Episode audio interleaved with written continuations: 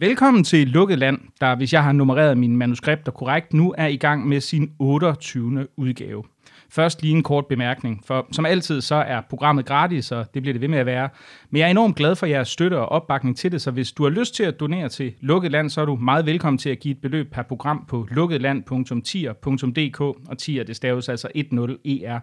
Og du kan også sende en enkelt donation på MobilePay på 21 73 26 57. I alles fald, tusind tak for det, og en meget, meget stor tak til os alle jer, der har bidraget. Og så til dagens program.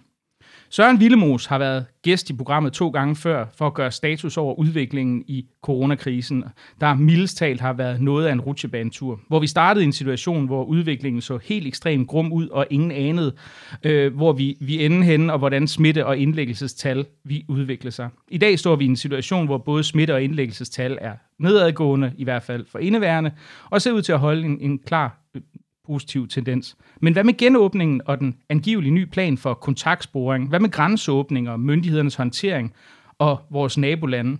Ja, hvad med USA, hvor Søren han spåede, at Donald Trump han i hvert fald aldrig vil blive genvalgt? Alt det og meget andet, det vender vi i dagens udvikling, udsendelse. Og øh, velkommen til dig, Søren Vilmos. Ja, tak. Jeg vil bare lige sige, at jeg har der været, jeg har der været øhm, tre gange før. Nej, det er fordi, vi lavede, vi, lavede, vi lavede en... Uh, vi lavede en uh, Nå, ja, det er fordi, det var, det var første, en udstue. Den første, det var en det var anden sådan proto-lukkeland. Vi lavede en proto-lukkeland Det var faktisk, det var faktisk, jeg tror faktisk, det var den, der gav mig ideen til det her koncept.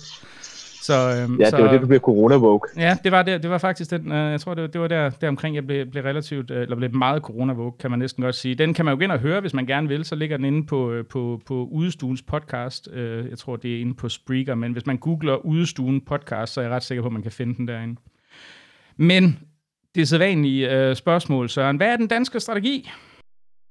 Jamen, øh, jamen, sidst vi talte om det, der mener jeg, at vi lige havde læst den der nyeste rapport fra Sundhedsstyrelsen, og der var, mit, der var mit svar, at det var, den danske strategi var en, en øh, meget hård afbødningsstrategi, der var så hård, eller der, der kunne faktisk være at den, altså en slags inddæmning, ikke? hvilket ikke rigtig giver nogen mening. Men altså, grundlæggende så havde vores sundhedsstyrelse, eller sundhedsmyndighed, den idé, at vi spar, altså, at, at, at, at altså, det, men vi skulle holde social afstand, så de har ikke regnet med, at det faktisk ville have den effekt, det havde. Og, og det kom så meget bag på dem, at smittetrykket faldt så kraftigt, at, øhm, at de faktisk begyndte øh, at adoptere de der ting, som jo elementerne fra en inddæmningsstrategi, som jo enhver fastlytter af det program efterhånden må kende. Altså på, kunne vække dem midt om natten, og så vil de kunne sige det med det samme, ikke? at øh, du skal teste og kontaktopfølge og isolere. Øh, det, det er jo så det, som, øh, altså, som de har med. Altså den der grønne kurve, vi hørte om, den bliver jo ikke nævnt mere. Øh, men den kommer alligevel, og, altså sådan, ind som sådan stikbemærkning, det der med at overbelaste sygehusvæsen bliver stadig nævnt, selvom det altså, efterhånden virker som en mere og mere sådan uambitiøs ting at nævne i en situation, hvor der er så få smittede, og der ligger er så få indlagte, at, at det eneste, man, altså at ambitionsniveauet fremover kun skulle være ikke over på deres sygehusvæsenet. Altså det virker så uambitiøst, at det kun bliver nævnt sådan en sjælden gang imellem. Men det kommer alligevel en gang imellem som sådan en, en, en ting. Men den grønne kurve er død. Afbødningsstrategien, altså som den blev præsenteret for os først, er død. Og jeg synes, altså, jeg, ikke, altså jeg, men jeg vil indrømme, jeg er stadig forvirret. Altså, jeg er blevet forvirret hele tiden. Og så hører jeg en udmelding et sted, og, og så læser vi en rapport det andet sted. Øh, og indtil den her, lige, altså i den her uge, der var jeg faktisk igen i tvivl om, hvad i alverden strategien var. Og det var fordi, at vi hørte om alle de her genåbnings øh, aftaler, og alt der ville åbne, men jeg hørte ingenting om, hvad der så skulle ske, altså den anden vej. Altså, for når man, som jeg siger, når man løsner på et håndtag, så skal man stramme på et andet, sådan så smittetrykket som kan holdes nede. Men så var øh, Mette Frederiksen jo så ude her, i, jeg mener, det var i mandag formiddag. Jeg fik så ikke set pressemødet, fordi jeg havde bare havde, var ude og skulle ordne nogle andre ting, men jeg har læst referater af det. Og, øh, og der var det jo, der var det jo så de her, igen, test, kontaktopfølgning og isolation blev faktisk nævnt der. Så jeg tænker, at jeg er tilbage på samme svar, jeg gav dig sidst. Mm. At vi er i en øh, hård afbødning, som kommer over i noget inddæmning. Men jeg bliver bare så forvirret, også bare fordi, altså, så, så Søren Brostrøm, altså ugen efter vi havde læst den der rapport fra Sundhedsstyrelsen, også var det to uger efter, nej, det har nok været en uge efter, så går han ud og præsenterer, siger, at nu er der en helt ny strategi, og det her det er et paradigmeskifte, og så er det præcis det samme, vi læste i den forrige rapport. Og så bliver jeg bare forvirret om, altså, hvad der foregår. Er der nyt? Er det gammelt? Er det... Ja, ja men, men, men jeg, jeg tror, jeg vil lande på det samme svar som sidst. Men som du kan høre, så er der ikke noget klart svar. Nej, altså man kan jo sige, indtil videre, så er det jo også noget, der er sådan relativt øh, teoretisk, fordi man kan jo sige, vi er jo på, vi, vi ser ud som om, vi holder os under, for, i hvert fald lige for indeværende, under, under en, et reproduktionsrate, altså et R-tal på under et, ikke? Øhm, og så kan man jo sige, så, så forsvinder virusen jo sådan set gradvist, eller bliver i hvert fald negligerbar i, i forhold til sin udbredelse i samfundet. Øhm, så, så, så på den måde kan man jo sige, at hvis det holder sig, så behøver man jo heller ikke så meget strategi, øh, kunne man jo næsten mene, ikke? Altså, spørgsmålet Nej, er selvfølgelig, hvad der, er en teoretisk, ja. Spørgsmålet er selvfølgelig, hvad der sker, hvis, hvis, hvis det viser sig på et eller andet tidspunkt, at der kommer en, en smittespredning så, ikke? Fordi vi ved jo ikke, altså det, det der måske under mig, det er lidt, hvad, hvad, hvad, hvad, hvad det er, man har tænkt sig at gøre der, ikke? Altså, hvor, er man villig til at gå over et? Er man, altså, i, i R-tallet, er man villig til at ligge der hvis i, øh, i et stykke tid, og i givet fald, hvor længe, ikke? Og øh, det er måske sådan det, der står lidt uklart for mig, ikke? Jo, men jeg tænker også bare, at øh, både som borger øh, og som er en altså, bekymret samfundsborger, og bare sådan generelt politisk, det der med, at der ikke er altså et klart politisk mål med, hvad det egentlig er, vi styrer efter i en altså en national krisesituation. Altså, og indtil videre, officielt er barn stadig ikke blevet flyttet ned fra sygehuset skal ikke overbelastes. Og det synes jeg jo på nuværende tidspunkt er utrolig uambitiøst. Altså, når vi har en, når vores Ja, men vi kan argumentere for, at Sverige... så effektivt. Altså, altså, man kunne argumentere for, at Sverige holder sig inden for den strategi, ikke? Altså, deres... Ja, det vil jeg så mene, de ikke gør. Nej, det er så en anden diskussion, men... men i hvert fald, hvis man tog, dem, tog de officielle udmeldinger på ordet, jamen så holder Sverige sig ja. så inden for den strategi, ikke? Det gør det, ja. Men altså, den, hvad, jeg, der var, jeg mener, at det var her sidste uge, så var en øh, repræsentant for den svenske sundhedsstyrelse ude at sige, at alle ikke akutte sådan, operationer nu var udskudt til eftersommeren. Ja, ja, det og der må man sige, det kan godt være, at deres samfund er, altså ikke er lukket så meget ned, som vores har været, men deres sundhedssystem er jo lukket ned. Altså det, er jo, det går jo kun imod det akutte, og så corona. Ikke? Altså der er jo ikke plads til andet. Og det, og det, det vil jeg jo anse som, at det er jo, øh, så er et sundhedssystem jo de facto overbelastet. Altså, fordi hvis det nu fortsætter hen over sommeren, hvilket jeg ikke aner, om det gør, eller jeg ved bare, at der er ikke mange måneder, man kan køre med sådan en tilgang, fordi det ender med, at de her operationer ender med at hobe sig op, og så kan det jo tage overvis, altså hvis du efterfølgende skal indhente alt det forsømte. Så der er mange måder, man kan måle overbelastning på. Ikke? Du kan måle overbelastning på, om der om du løber tør for intensiv sengepladser. Ikke? Det er det mest ekstreme, ikke? for så lægger du folk til at skulle dø. Ikke? Og det har der også været meldinger om, måske har været tilfældet på nogle hospitaler i Sverige. Men, øh, men det er en form for overbelastning. En anden form for overbelastning, det er en sådan langtidspres på et sundhedssystem, så du simpelthen hele tiden nødt til at udskyde en pukkel, som så bare bliver større og større. Og det er jo også en form for overbelastning. Den er bare ikke så akut, den er mere sådan langsigtet. Så ja, så, men du, man kunne godt argumentere for, at at svenskerne ikke har fået overbelastet deres sundhedssystem, men er det, er, det, er det samme ambitionsniveau, vi har i en situation, hvor vi har så få smittede, som vi har i Danmark? Det synes jeg, så synes jeg godt, man kunne... Personligt vil jeg i hvert fald føle mig mere tryg, hvis der var nogen, der lige hævede ambitionsniveauet lidt. Bare sagde, prøv at høre, nu åbner vi samfundet og så videre.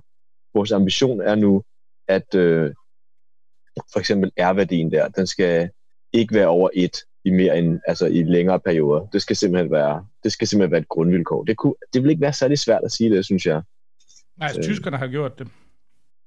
Ja, tyskerne har gjort det. Jeg mener også, at nordmændene har meldt ud, at det er deres klare ambition. Øh, og så er der selvfølgelig andre steder i verden, hvor, hvor man er endnu mere ambitiøs. I New Zealand er det jo et erklæret mål, at der overhovedet ikke skal være noget corona i landet. Og, og det er de jo faktisk nået. Island, det er jo, Island, altså, ja, det har de faktisk noget. Ja. Island er vel også på nogenlunde samme jeg mener også selv inden for rigsfællesskabet, færøerne, det er, men der skal man også passe på, det er svært at sammenligne sig selv med, med, med øer, der har så lidt. Det, altså, kan godt være, at Danmark i princippet består af nogle øer og en halvø, men det er lidt, det er ikke... Jeg tror, vi har en lidt større grænse, øh, trafik, eller ja. trafik hen over grænserne, end, øh, end færøerne har nok, uh, trods alt. Det har vi. Ja. Men det kan være, at vi skulle se lidt nærmere på, øh, på hvad det hedder. Det kan vi måske vende først. Altså nu er der jo kommet den her, øh, den her strategi, der blev udmeldt sådan relativt med, med stor fanfare i går øh, i forhold til, til kontaktsporing og karantænesætning. Øhm, altså, og de, jeg ved ikke, hvis jeg, skal, hvis jeg skal starte, jeg bliver måske lidt en lille smule skuffet, ikke? fordi øh, da det egentlig ikke vil selve pressemødet, for der lød det hele meget godt, men da jeg så læste det efterfølgende, så er det jo sådan lidt tydeligt, at det er jo, det er jo en, bare en gentagelse af en udmelding fra sidst i april, kombineret med en hotline, så vidt jeg kan se. Altså ideen er stadigvæk, at kontaktsporingen skal bestå i, at folk de selv ringer til deres kontakter, øhm, og, og så sørger for ja, at få dem sendt til test, ikke? og det er jo altså, øh, det, det kan man jo sige, øh, altså Søren Brostrøm mente jo, at det var sådan en genial nyskabelse, og jeg vil måske øh, betegne det som en smule undervældende, at, altså, at man, man, man gør det på den måde, ikke? fordi det dybest set beder du jo folk om selv at, at sørge for at informere folk, på, eller altså at, at tage, tage kontakt, og der kan man sige, hvis for det første er du smittet, ikke? Jeg forstår det ikke. Jamen, jeg forstår det ikke, fordi altså, for, altså, vi har jo haft kontaktopfølgning og alt sådan noget, det har vi jo haft øh, altid, eller i mange, altså da HIV altså kom til Danmark og så videre, så havde Sundhedsstyrelsen jo også i starten, der ville de jo heller ikke, mente de heller ikke, man skulle registrere HIV-patienter. Der havde de faktisk, det er sådan noget, man i dag har glemt, at de havde også dengang sådan en meget bekymrende, øh, mærkelig lemfældig holdning til, til HIV. Men da man så endelig fik nogenlunde styr på det, så var der jo melde, altså så har du pligt altså, til at fortælle om, hvad for nogle, altså hvem du havde haft sex med, og, og så, så skulle de opfølges, og så. Altså, og det krævede jo nogle folk, der gjorde det. Um, så jeg er meget svært ved at se, hvordan han, han selv kan mene, at det er en, en, en nyskabelse, at, at man beder folk om at ringe til folk og sige de her. Det mener jeg, at opfordrer man ikke også folk til det, hvis de har haft en kønssygdom, eller hvad? Er det, jeg ved faktisk ikke præcis, ikke jeg ved faktisk ikke præcis, Har du ikke haft en anden kønssygdom? Nej, jeg har faktisk aldrig haft en sygdom, Søren. så, det, jeg har simpelthen aldrig haft en kønssygdom. Det kan jeg godt. Øh, nu er det, nu er det ude. Det, ja. Okay. det kan selvfølgelig også sige, sige noget om, om uh, min uh, promiskuøse ungdom eller mangel på det. Men jeg ved faktisk ikke, jeg tror, jeg tror man gør det, i det altså på den måde, at du beder folk om selv at gøre det. Ikke? Men man kan sige, problemet i den her scene er jo så, at Altså normalt i sådan noget kontaktopfølgning, så vil du lave sådan nogle altså systematiske interviews, hvor du udspørger folk, og så er der så nogle andre mennesker, der tager, der tager ansvaret for at, at hvad det hedder, øh, tage kontakt til folk, ikke? Øhm. Ja, det, ja, ja, ja, og det er nødvendigt jo. Det, altså, du, og det bliver du jo nødt til, især når det er en situation, hvor smitten, altså hvor du har sådan en R, altså den der R0, øh, på, der er sådan, altså den smitter jo meget, coronaen, og ret let. Plus at der er ikke nogen, der siger, at du ved, hvem det er, du har som, altså, I dag skrev du selv på Facebook et opslag, hvor du kom med et eksempel på, hvis man havde siddet og sunget fællessang på en bar, og der smitten var kommet. Og det er jo virkelig, er faktisk overhovedet ikke et urealistisk scenarie. Altså, det er jo netop sådan nogle steder, som har vist sig altså erfaringsmæssigt fra lande, der laver kontaktopsporing. Mm. Altså, at det er sådan nogle steder, hvor der er meget smitte. Og der, der ved du ikke, hvem... Altså, du kender jo ikke alle på en bar. Altså, du kender måske din ven, eller, eller to veninder, eller whatever. Og bartenderen men hvem er alle de andre? Ja, det er jo, nemlig, det er jo, det er jo lige præcis det, det der vil være, være det store problem. Ikke? Altså, der kan man sige, at i Sydkorea gør man jo det, at der har du jo mulighed for, der har du en epidemilovgivning, der giver mulighed for sammenkøring af en masse forskellige data, altså telefonlokationer, kreditkortoplysninger og alle mulige andre ting. Altså, det kan man sige, at det, det er der en diskussion om privatlivshensyn, som man kan tage, og det, det er sikkert også meget fint, men i, i en dansk sammenhæng, med, hvis du ikke har nogen folk, der kan sidde og lave altså, en eller anden form for opsøgende indsats for at finde ud af, hvem fanden har egentlig været ja. på den der bar, øhm, altså, og, og, og sørge for at tage kontakt til de her folk, Øhm, og i øvrigt også gennemført mere eller mindre systematisk interview med, med den person, som, som altså med den, de nysmittede personer, jamen så vil, du, altså, vil du ikke finde ud af, at der er en smittekæde. Og det er jo ikke, altså som nævnt i forhold til Sydkorea, det er jo ikke et teoretisk eksempel, det er så godt nok fra en natklub, men altså der er en, der er en enkelt person, der har været på natklub i Seoul, ja, over, ja, og som har, som har resulteret i, uh, det er over 100 i dag, uh, hvad det hedder, 100, 100 smittet, som, som kan føres tilbage til den her ene person, ikke? Altså det er jo, så, vil jo så være det, man kalder sådan en, en super spreder, uh, altså af, af, af smitte, ikke? Um, og der skal man jo sige, at, at, at, at det er jo ikke, altså, um, sydkoreanerne, så er det jo selvfølgelig ekstremt alvorligt, men det er jo også, altså de har en lavere sådan smittespredning i landet, så man kunne jo antage, at det vil være mere plausibelt, at sådan noget vil ske i Danmark, end det, end det, det vil være i Sydkorea. Det er mere plausibelt, ja. Altså, så man kan sige, hvis du ikke, hvis du ikke har noget, hvis du ikke har noget sådan systematisk beredskab til at kunne, kunne optrævle den her slags smittekæder, og i det hele taget identificere dem i første omgang, så er det sådan lidt svært at se, hvordan det, altså, hvordan det skal fungere. Og det er måske det, jeg sådan er lidt nervøs i forhold til. Øhm, altså, at, at, at man på en eller anden måde øhm, altså fuldstændig misser øh, overblikket over, at der faktisk er en smittekæde i gang, og hvor den kommer fra. Ikke? Altså fordi hvis, hvis, hvis det afhænger af, at folk de selv skal opspore deres kontakter, øh, og og det ikke foregår på en systematisk måde, hvor de faktisk også sådan bliver, hvad kan man sige, bliver sat til at reflektere over, hvor har jeg egentlig været henne, hvad har jeg egentlig gjort, hvem har jeg egentlig mødt, og så videre, og myndighederne bliver klar over det på en eller anden måde, jamen så har du jo ikke nogen mulighed for i det hele taget at, at opspore de her smittekæder. Det, det, det, det vil måske være det, det, jeg ser som sådan det største problem i den her strategi. Øhm, så nu ja, men, i hvert fald. men, men det jeg er enig i, at det er, det er lige nu det største hul.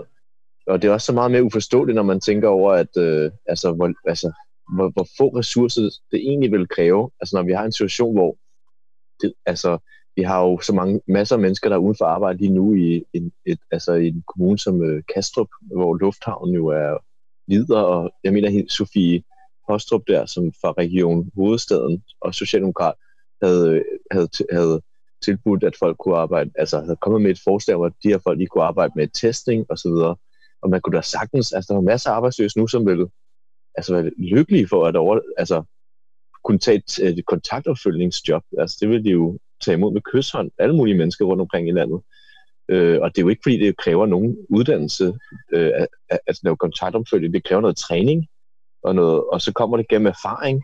Og det handler jo ikke om at lave lægearbejde. Det er jo, altså, det er jo efterforskningsarbejde i en eller anden relativt simpel udgave. Jeg ved ikke, hvorfor man ikke fokuserer mere på det. det altså i forhold til, hvor mange penge man ellers bruger på hele det her, så forstår jeg ikke, hvorfor man ikke prioriterer det. Og nu taler vi jo, altså du sagde også på eksempel som mig, Sydkorea var ligesom blevet for os, hvad Schweiz er for Cepos. Ja, præcis. men, men, men noget af det, som vi jo, vi jo trods alt også er, er lidt forbeholdende for og i den sydkoreanske model, det er det der meget, øh, altså der er jo meget overvågning og meget data, der bliver lagt frem. Men man kunne godt tage elementer fra det. For eksempel i Sydkorea, hvis der er en, der arbejder på en bar eller en restaurant, som er blevet med, altså, er blevet erklæret positiv, jamen så får, kommer der en melding ud til alle i lokalområdet, altså sådan en, på den der app, altså hvor der står, at alle, altså der er en der, en, der arbejder her, der er blevet, eller en, der har været her den her aften, har været syg. Så hvis du selv har været der, altså i den periode, så altså meld dig til testing. Det kunne man jo sagtens gøre, hvis vi havde den der situation, som du selv nævnte på Facebook, hvor de havde sunget fælles sang på en café, og, der var, og man ikke vidste, hvem der havde været der så kunne man jo mindst skabe en altså den der app, de har talt om, de ville lave, den er jo ikke kommet. Den har de jo, den er jo pludselig blevet meget tavs omkring. Der er ikke, nogen, der ved, hvad, hvad der sker med den. Og, og når det eneste alternativ, man har, så det er sådan en hotline, hvor man kan ringe til, men vi har jo vel at mærke at gøre med folk, der tester positivt, hvor vi må formode, at en vis andel af dem er, er ret syge, og måske slet ikke altså, rigtig kan overskue nødvendigvis lige at skulle ringe rundt til alle mulige mennesker, mens de ligger med lungebetændelse og, og hoster. Øhm, jeg synes, det er noget... Ja, jeg synes, det er noget... Jeg synes, det er... Jeg, jeg, desværre, jeg, jeg forstår ikke, hvorfor det hele tiden skal være sådan...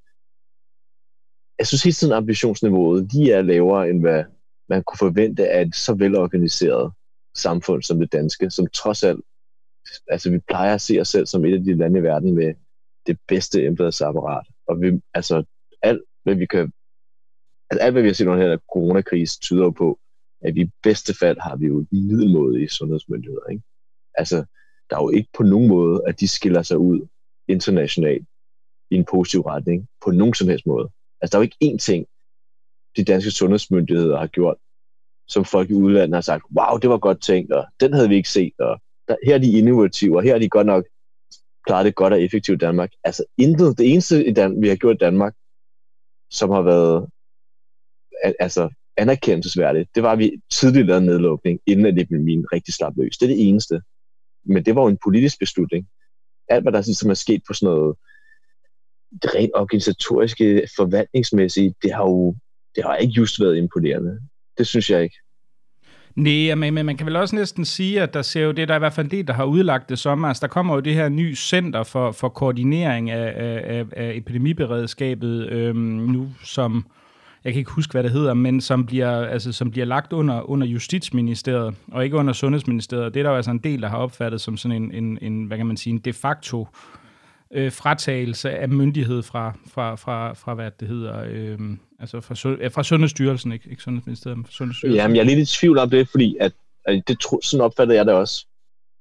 Men så bliver jeg bare opmærksom på, hvor meget Sundhedsstyrelsen egentlig er blevet opdelt i alle mulige understyrelser. sådan noget Styrelsen for Patientsikkerhed og alle mulige andre ting, så, og hvor er der, mange af opgaverne faktisk er blevet fordelt ud på sådan underlige, altså at der er ikke rigtig, altså Sundhedsstyrelsen, øh, som Brostrøm har egentlig ikke ansvar over alle mulige ting. For eksempel øh, det der med at skaffe øh, værnemidler, det var vist noget med patient, altså råd, øh, Styrelsen for Patientsikkerhed i samarbejde med regionerne, og så har Sundhedsstyrelsen egentlig kun en siderolle og sådan noget. Og det er egentlig gået op for mig, hvor utrolig øh, kaotisk et øh, sundhedsmyndighedssystem vi egentlig har.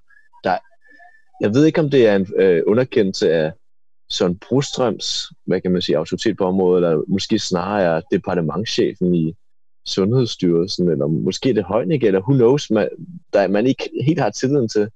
Det kan også være, det ingen af delene, men jeg forstår ikke, hvorfor det er hos Justitsministeriet. Jeg kan ikke rigtig umiddelbart se, hvorfor det giver mening. Altså, det burde jo rent logisk burde en ny styrelse til at forsvare folkesundheden, burde vel ligge under Sundhedsministeriet. Altså, det vil være rent logisk i mening. Så der er i hvert fald nogen, man ikke helt regner med at have styr på det. Et eller andet sted, tænker jeg. Men jeg ved det ikke. Det er rent gætteri. Til gengæld så har de jo så er der så kommet en plan om at, at folk der ikke har mulighed for at gå i i, øh, i selvisolation i hjemmet, altså det er hvis man for eksempel bor i en lejlighed og har familiemedlemmer, der bor under samme tag, at man kun har et, et badeværelse og så videre, jamen så vil det se det ud til, at der kommer en eller anden plan om, at man nu, og det tror jeg faktisk, det, jeg har i hvert fald snakket om det her i programmet flere øh, gange, at det ville da være smart, hvis man brugte hotellerne til det, og det gør man jo så åbenbart også. Jeg har nævnt det i hvert fald. Ja, også jeg kan huske, vi nævnte det sidst. Ja, ja. Jeg nævnte, at, øh, at jeg, jeg mente, og det, altså, at de lagde op til, at det ville være hoteller og en, og en lidende hotelbranche nu vil Vi- få en lille... Vi skulle begge to geniale, sådan. Vi er simpelthen geniale. Så Ja, Vi har skulle forudse den det, her. det hele. Det hele. Men det synes, Ej, det vil jeg sige, det er, det, er, så- det er så parodisk oplagt, så jeg tror, det er, en, det er en meget generisk idé i den her situation, må man nok sige. er, det, det vi skal måske lige skrue lidt ned for Ja, os selv. absolut. Men, øh, men øh, det, synes, det er jo bare, det er jo, altså i og med, at vi selv har talt om det, så synes vi jo selvfølgelig, det er en rigtig god idé. Og det, jeg synes faktisk, det er en rigtig god idé. Også hvis vi igen skal fra, øh, tale om Sydkorea, ikke? Altså i Sydkorea, vi kan jo godt sidde og synes, det er imponerende, det de har gjort, og meget af det synes jeg jo også, vi skal lære af. Men der er også nogle af, af tingene, hvor jeg, hvor jeg ikke tror, at det vil være noget, der vil falde i god jord i, i en dansk befolkning. Ikke på nuværende tidspunkt i hvert fald. Men sådan med at tvinge folk ind til sådan nogle, øh, i karantæne i sådan nogle centrale bygninger. Rundt, altså, ej, det jeg aldrig kunne. Under Jeg, de jeg, jeg, vi tror ikke, det, det, kunne ikke, det, vil ikke, det, det har jeg meget svært Nej. ved at kunne se realiseres i Danmark. Altså, der, der tror jeg, det er Nej, den det rigtige vej at gå, at du laver det på en, det på en frivillig basis med lidt, lidt, lidt nudging og siger, at det vil måske være en meget god idé, hvis du ikke har lyst til at smitte din familie. Ikke? Så Men vi bruger faktisk tvunget, vi bruger faktisk tvunget øh, isolation i Danmark. Det var jeg ikke klar over, at vi gjorde. det var jeg heller ikke. Hvor, Men det sagde Magnus Heunicke, at vi gør det faktisk øh, mod øh, psykisk syge og folk, der sådan er... Altså folk, hvor man ikke, der ikke selv rigtig kan tage vare på sig selv. Ja, okay. Ej, det bliver så Og at sige, det, det, det er der måske også et vist rationale i, kan jeg selvfølgelig godt se, Ja. i, de meget specielle Så situationer. man har faktisk, altså de har jo faktisk myndigheden til at kunne tvinge folk i karantæne, og det har de faktisk åbenbart brugt, men det skulle så åbenbart kun være mod sådan, ja, sådan virkelig sådan nogle outlier tilfælde, ikke? At folk vi i øvrigt allerede bruger en vis magtanvendelse overfor i andre sammenhænge. Ja, ja, ja. ja. Men så måske, hvis vi skal se lidt bredere på, øh, på fase 2 af genåbningen, der er jo, øh, der er jo lige om hjørnet, ikke? Øhm, altså her den 18. Der, der åbner værtshuse og restauranter jo. Øhm, hvad tænker du om, øh, om, øh, om den plan, der er blevet, øh, der er blevet outlinet, hvor zoologiske haver og museer ikke må åbne, men øh, restauranter og værtshuse og en lang række erhverv også øh, må genåbne nu? Storcenter? Altså, jeg, kan sige, jeg vil sige sådan, at den kritik, der har været fremført mod det, at der ikke er en logisk sammenhæng, den synes jeg er lidt latterlig. Altså, fordi vi har, vi har jo at gøre med det, der helt objektivt set er en slags politisk studehandel, ikke? hvor alle partier har stemt for, og alle har fået lidt.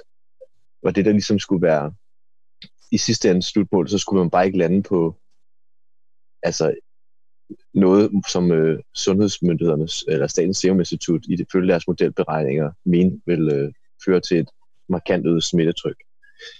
Så at, at der er noget, der åbner, og noget andet, der ikke åbner, og der ikke nødvendigvis er en logisk sammenhæng i det, det synes jeg, altså hvad havde man forventet? Altså politiske aftaler, der involverer alle Folketingets partier, vil selvfølgelig ikke have en logisk konsistens. Altså det vil jo altid være en studehandel. Så den der, øh, den der sådan lidt, synes jeg, useriøse kritik, der har været af det, øh, hvor man ligesom siger, hvorfor må det åbne, men hvorfor må det andet ikke åbne? Det er sådan jamen, altså, jamen det der er fordi, at vi ikke kan åbne alt. Altså, det, vi kan ikke åbne alt, fordi altså, det siger sig selv, vi må åbne, vi må vælge. Ikke? Altså, sådan er det. Så at der ikke er en, at zoologisk have ikke må lukke, åbne, men, noget, øh, men storcenter må åbne, og museer ikke kan åbne nu, men at, øh, men at man godt kan gå i Bilka, eller det har man så hele tiden kunnet, men at man kan gå i Fields eller andre steder, jamen altså, så, det er bare sådan, altså det er jo bare sådan, at studhandlen faldt ud, øh, og det er, det er der ikke nogen logik i, udover at samlet set må det ikke give et markant forøget smittetryk. Så det synes jeg sådan set giver fin nok mening. Men når, når vi så nævner restauranter og barer, altså så bliver jeg nervøs, fordi det er altså steder, hvor, hvor der kan ske en enorm øh, smitte. Altså for eksempel, hvis der er en tjener, der er smittet. Altså er der krav om, at øh, tjener skal bære maske, for eksempel? Ikke? Det ville jeg jo synes var helt oplagt. Altså at selvfølgelig skulle der være det. Eller øh, hvad med afstand mellem... Altså fordi, når folk sidder i lukkede lokaler i måske flere timer og snakker højt, så kan det jo flyve med de her aerosoler. Og der er altså og det er ikke noget, som vores sundhedsmyndigheder taler om. De har tværtimod forkortet afstanden til en meter og taler meget mere om, at vi skal vaske vores hænder. Men der er altså, øh, altså der er ret hæftigt, altså to bevis for, at i lukkede lokaler, hvor, der, hvor folk øh, enten snakker højt, eller synger, eller andre ting, jamen, så kan det flyve rundt med de her aerosoler, som kan smitte.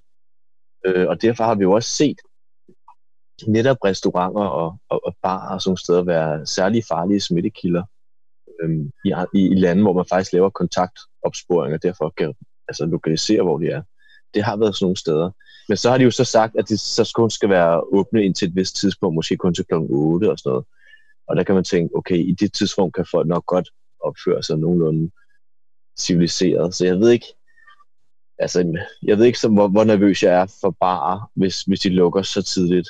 Men, øh, men restauranter, jeg ved det ikke, altså igen, jeg, vi må se, hvad der sker. Ikke? Men som, som, som jeg har det, så, så mener jeg egentlig, så længe at, at, at man har den her, en, en, altså en, en meget øh, organiseret, altså velorganiseret, hvad kan man sige, test og kontaktopfølgning og isolation på plads, så kan man egentlig åbne rigtig meget. Eller hvis vi havde for eksempel anbefalet masker, det kan vi så tale om på det, måske senere i programmet, det med masker, hvor, hvor bizarrt det sted er. Især fordi alt det, hvad der sker nu i Europa, hvor altså, der er færre og færre lande tilbage i vores klub, der ikke anbefaler masker. Men øhm, hvis det var på plads, så, så ville man jo sådan set kunne åbne meget, men det, jeg er bare ikke helt sikker på, at det er så meget på plads, som vi, som vi får at vide. Nej, altså, altså det er jo også, altså, altså man kan sige, for mig at se, vi det jo har været, altså Altså, jeg, jeg, jeg synes jo, at der har været den, det, vi kan kalde den spildte måned, ikke? Øh, altså mellem cirka midten af marts og midten af april, hvor man kunne have opbygget det her ambitiøse kontaktsporingsberedskab, som vi har gjort. Vi har haft nogle håndtag, vi kunne, vi kunne, vi kunne hive fat i i forhold til, hvad kan man sige, at forhindre smittespredning, eller smitten i at sprede sig i, øh, altså i, i sådan nogle uheldige situationer, som man jo i hvert fald, der er jo en, en, en stor sandsynlighed for, kan vi jo se på det nylige eksempel i Solar, og også andre steder på, at, at, det, kan, at, at det kan forekomme. Ikke? Øhm, altså, men det har vi jo så ikke, og det må vi så bare konstatere. Altså, ja, men, men på den anden side kan man jo så også sige, at vi har jo ikke set indtil videre nogen sådan negativ øh, afspejling af de hidtidige genåbninger i statistikkerne. Øhm, altså, det har så, vi ikke, nej. Så, det så det er jo, det synes jeg jo, det er jo så det, der, det, der tegner i den positive retning. Altså, hvis det, altså, det jeg, det. jeg, synes, jeg synes det, det, der er jo ikke nogen tvivl om, der skal forekomme en genåbning. Jeg vil nok have altså hvis det havde været min idealverden, vi jeg nok have ventet lidt længere med, øh, med, med hvad det hedder lige præcis øh, restauranter og værtshus, selvom det nok er nogle af de ting, jeg, jeg, jeg selv vil gøre brug af. Øh, men, men øh, altså fordi... Klart de to ting, jeg savner allermest. Jamen, det er det, er, det, er det også. Altså, jeg blev jo helt, jeg blev helt rørt. Jeg så lige to Gavinstue åbnede øh, her på mandag, og øh, det, det er jo et af de steder, jeg glæder mig til at komme, komme hen til på et tidspunkt. Men altså, der vil jeg jo nok have sagt, at, at der kunne man sige nu, i og med, at vi har så mange ting, der genåbner, så vil jeg nok have sagt, lad os lige vente øh, et par uger ekstra, med, med lige præcis måske tillade udeservering på restauranter, og så tage en fase derefter, ikke? Altså, og, så, og så gå videre til genåbning af, af, af restauranter. Og så kunne man jo så eventuelt have genåbnet i don't know, museer, zoologiske haver og den slags ting. Måske endda biografer. Der ser ikke ud, som om der er særlig stor evidens for, at der er smittespredning her øh, i særlig udpræget grad, eftersom folk holder munden lukket øh, det meste ja, af tiden. folk, folk sidder jo ikke og taler i biografen. Nej, det er jo lidt det. Altså, det er jo lidt det, og det er, det er jo så også den, den mærkelige ting, det, og det, som du selv var inde på før, det undrer mig også lidt, at man er så, at, at det virker som om, at man stadig er meget, har meget stor fokus på den her, altså, den her sådan overflade smitte, ikke? Fordi vi, vi, vi kan jo sige, ja. altså det amerikanske Center for Disease Control har jo, har jo altså, har, har jo redegjort for flere sådan studier i forhold til, hvordan, øh, altså, hvordan man faktisk i nogle situationer kan se, at altså, der er et storrumskontor i Korea, jeg mener, øh, som de selv fremhæver, det sådan et eksempel, hvor man ser, hvordan noget airconditioneret luft har ført til, til, til spredning af et smitte på en enkelt etage af et, et, et, jeg mener, det er et koreansk callcenter eller noget i den stil, og vi har, vi har også den her berømte case-studie fra, jeg tror det er Wuhan, men jeg er ikke sikker, hvor vi kan se også, at der er noget recirkuleret luft, der ser ud til at være kommet ind igennem et aircondition-anlæg, og så er blevet spredt til alle, der har siddet i, eller i, i mange, der har siddet i, i den retning, som luften den så har bevæget sig. Ikke? Øhm, de der aerosoler der, ja, præcis. de bliver slet ikke nævnt, altså de bliver slet ikke taget seriøst af vores myndigheder. Og det kan godt bekymre mig. Men, men det, der så til gengæld kan gøre mig lidt mere tryg, det er, at øh, der var en spørgerunde øh, i Folketinget, jeg mener, det var i mandags, øh, hvor at øh, Mette Frederiksen blev spurgt øh, hvorfor vi kunne åbne sådan restauranter og sådan til øh, natklub, eller sådan forskellige andre øh, dele af samfundet, hvor hun så netop nævnt eksemplet fra Sydkorea med ham, der havde smittet altså op om, og nu, og nu er der op over 100, der kan spores tilbage til ham. Hun nævnte den specifikke eksempel, og så sagde hun også, at Sydkorea, som jo altså, har gjort det rigtig godt, ikke? Øh, så og så var, nævnte hun den episode som en, der bekymrer hende. Og der, der kan man sige, det, det gør mig, mig det mindste lidt tryg at vide, at vores statsminister er opmærksom på præcis den problemstilling, vi sidder og taler om lige nu. Mm, ja.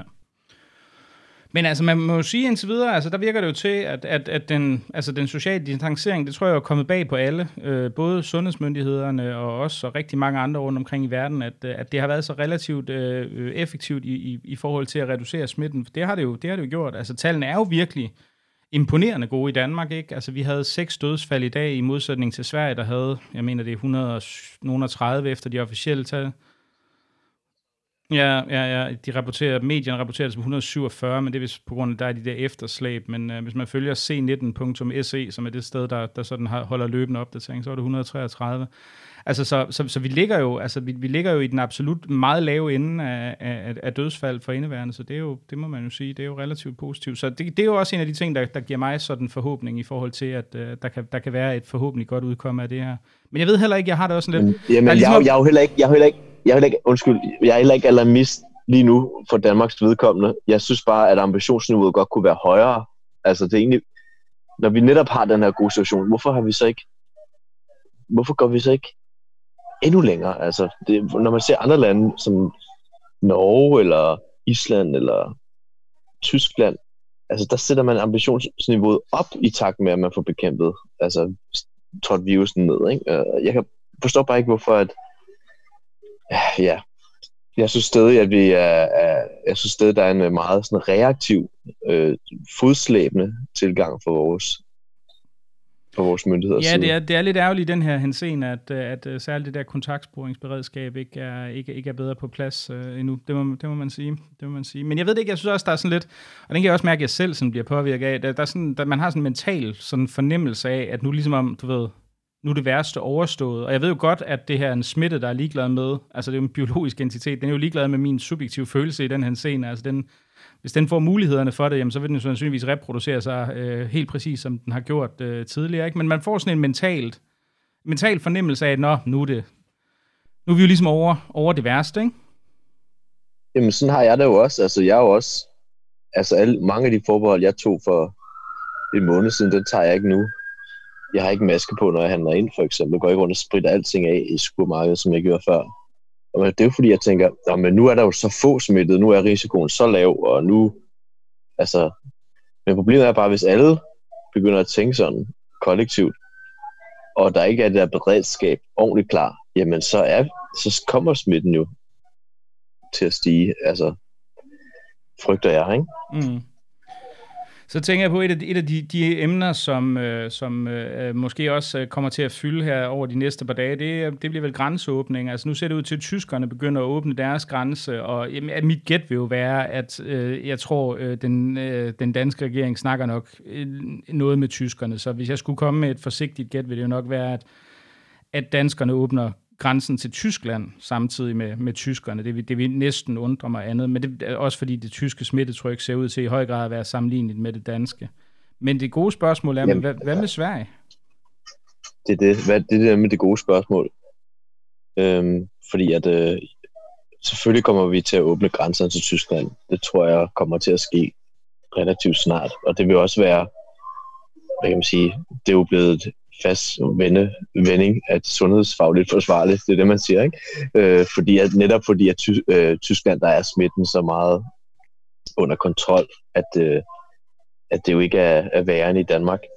Og derved vil man kunne gøre det, at, at der er jo ikke en større far ved, at der kommer en tysker til Danmark, end at der kommer en københavner til Jylland, vel? Øhm, måske der er en større far ved, at der kommer en københavner til Jylland, end en tysker til Danmark.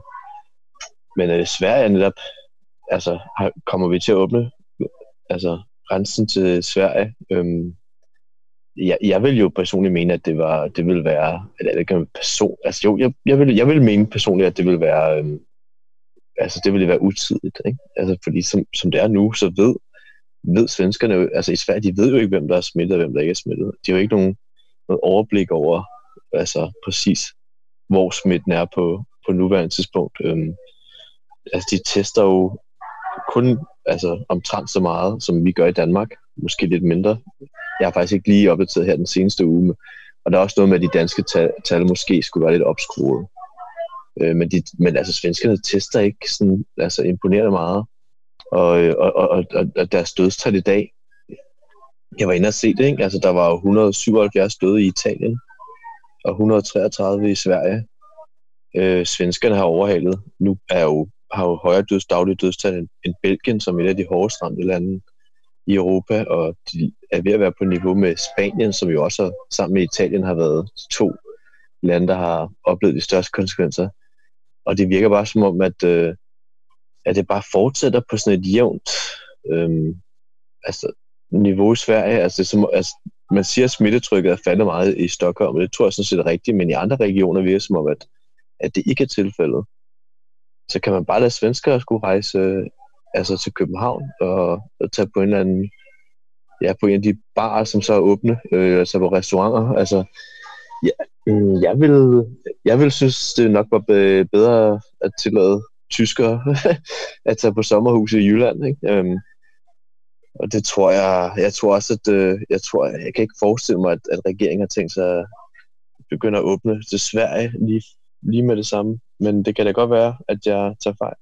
Nej, jeg synes, det bliver virkelig, det bliver virkelig interessant at følge, ikke? fordi man kan sige, en ting er jo så også, at, at man kan sige, at i Skåne er smitten ikke så, altså ikke så, så massiv øh, udbredt, som den er, i hvert fald alt ser ud til, at den er i Stockholmsområdet, men altså hvad der sker over tiden, er, bliver, jo, bliver jo interessant, og det vil jo selvfølgelig også være folk fra, fra længere nordpå i Sverige, der vil have mulighed for at komme til Danmark, og det bliver jo, Altså, det bliver jo interessant, for jeg tænker, for set fra et politisk hold, vil det jo også være et, altså det, det skal man jo ikke være blind for, det er jo et, altså et meget markant signal, hvis det, det kommer til, at man siger, ja okay, øh, tyskerne kan jo ikke komme ind i Danmark, men svenskerne, som, altså jeg sidder jo her på Amager, ikke, og vi er jo sådan, øh, altså en integreret del af, af Øresundsregionen, ikke, som man har brugt lang tid på at opbygge og integrere, og altså danskere plejer at altså, flyve fra Malmø, og, og, og altså, hvis de skal på nogle bestemte lavprisruter, og rigtig mange svenskere fra, fra hele Skåne-regionen kommer også til, til Kastrup for at flyve, ikke?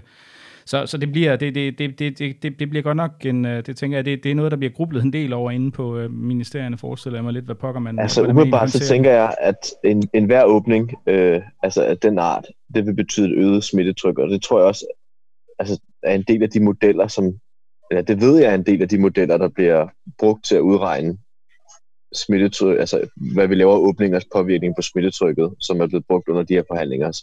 Det der har fået meget kritik for, at, øh, at, at det var lukkede modeller, lukkede data, som de ville gemme, til de, så de selv kunne lave nogle forskningsartikler, og så var der en, der hed Stinus Lundgren fra de radikale venstre, som selv har en øh, data, øh, nej undskyld, en anden øh, en bio, en anden form for bio, i hvert fald en naturvidenskabelig baggrund, som øh, klagede over, og straks så fik han så mobiliseret et flertal af Folketingets partier til at øh, kræve, at øh, Statens Serum Institut lagde de her data frem.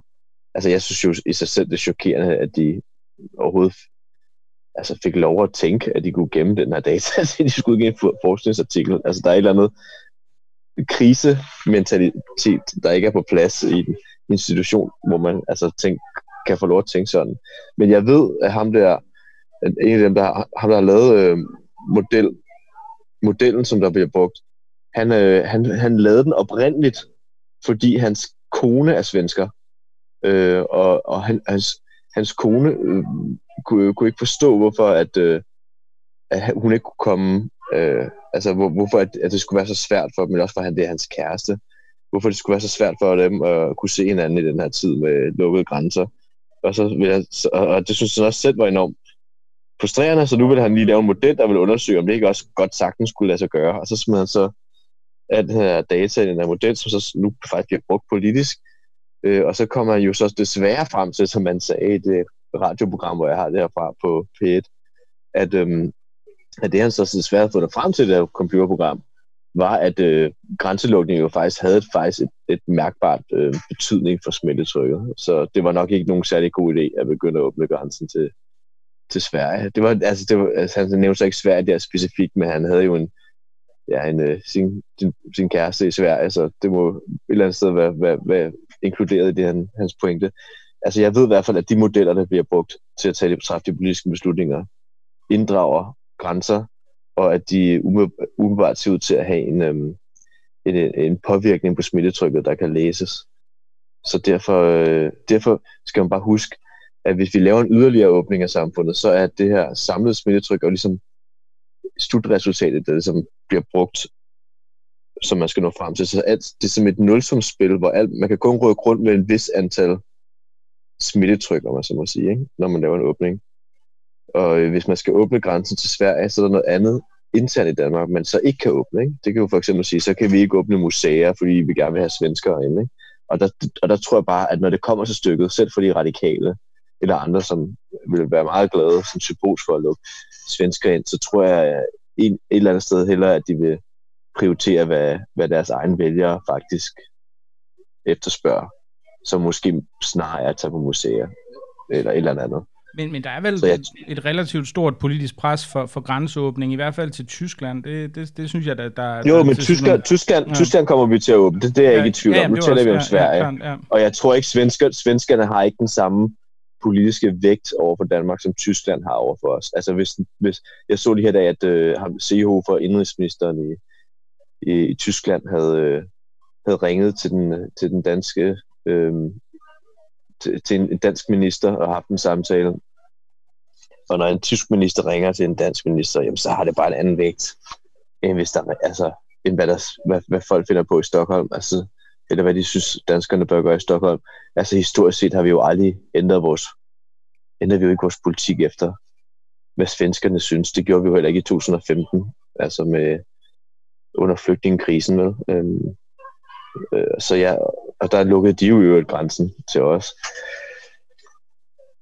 Mm, jeg tror, jeg, jeg, tror, jeg, jeg tror ikke, den grænsen til Sverige bliver åbnet lige forløbet. Det vil være mit umiddelbare bud, men altså, who knows? Øh, Mette Frederiksen var ude at sige, at øh, grænsen til vores naboland ville komme først. Det kan så godt være, at hun bare mener Tyskland øh, og Norge måske, og så glemmer Sverige den omværing. Det ved jeg ikke. Så tænker jeg på, jeg har skrevet her på mit, øh, på mit manus, at øh, der, der var noget med meningsdannere, som du nævnte, du godt vi øh, kom ind på, øh, da, vi, da vi havde en kort øh, snak, øh, inden jeg begyndte at optage her. Hvad, hvad var det, du tænkte på, Søren? Nå, men det var bare... Jamen altså, det hele kommer lidt tilbage, går lidt tilbage til, til den kritik, der har været fra øh, Søren Brostrøm af, af, af den danske presse. Øh, jeg ved ikke, om du læste vores begge tos fagblad, Journalisten, der var en uh, interview med Søren Brostrøm. Ja, ja, det, det hår i suppen. At det var ja, det, han sagde, han sagde at, at han, han synes, at uh, han, han nævnte især Berlinske, altså han havde let efter håret i suppen, eller hår i suppen, altså han blev spurgt til den generelle dækning for pressen under coronakrisen af hans arbejde og Sundhedsstyrelsen. Han, han synes, at at, det var, at de havde lidt efter hår, hår i suppen, ikke? Og, der, vil, og der, der, der, synes jeg jo så, at det, det, det synes jeg simpelthen ikke er en korrekt opfattelse af, af den danske presses håndtering af hele den her coronakrise. Jeg synes faktisk, at pressen har, klaret, har, har gjort, gjort det, de skulle i, i de store træk. Der har været svipser. Altså, det var en svipser, der altså faktisk en rimelig skandaløs så da TV-avisen kunne sige, at WHO nu var ude at anbefale den svenske model, ikke? som jo bare var en fejllæsning af et Ritzau, dårligt Ritzau-telegram, som de åbenbart, trods at de har måske været den mest ressourcestærke øh, nyhedsredaktion i hele Danmark inde på DR Nyheder, der havde de jo bare ikke engang sat en praktikant til at google, hvad det egentlig var, der stod den der Nej, altså, hvad, i, den der i, rigsartikel var baseret på. I dag der er der jo også øh, der er der jo kommet, der var en talsperson for WHO, som øh, var ude at sige, øh, kom med en, en, en meget kraftig... Øh, øh, Jamen, det var ikke bare en talsperson, det var præcis den samme talsperson, okay. som de mente havde hyldet, hyldet den svenske okay. model, var nu ude at sige, altså direkte i skarpe vendinger og advare imod en hvilken som helst idé om, at man skal altså tilstræbe flokimmunitet gennem smitte, ikke? og det var jo en slet skjult hentydning, fordi der er jo faktisk kun svenskerne tilbage lige nu, der har den strategi. Ja, jeg så tror, der, hollænderne har vist også, øh, vist også opgivet, de har, ja, de har droppet. Ja, ja. ja, de har droppet De anbefaler også nogle masker i offentlig transport, og de har skiftet 180 grader. Ja, ja. Så.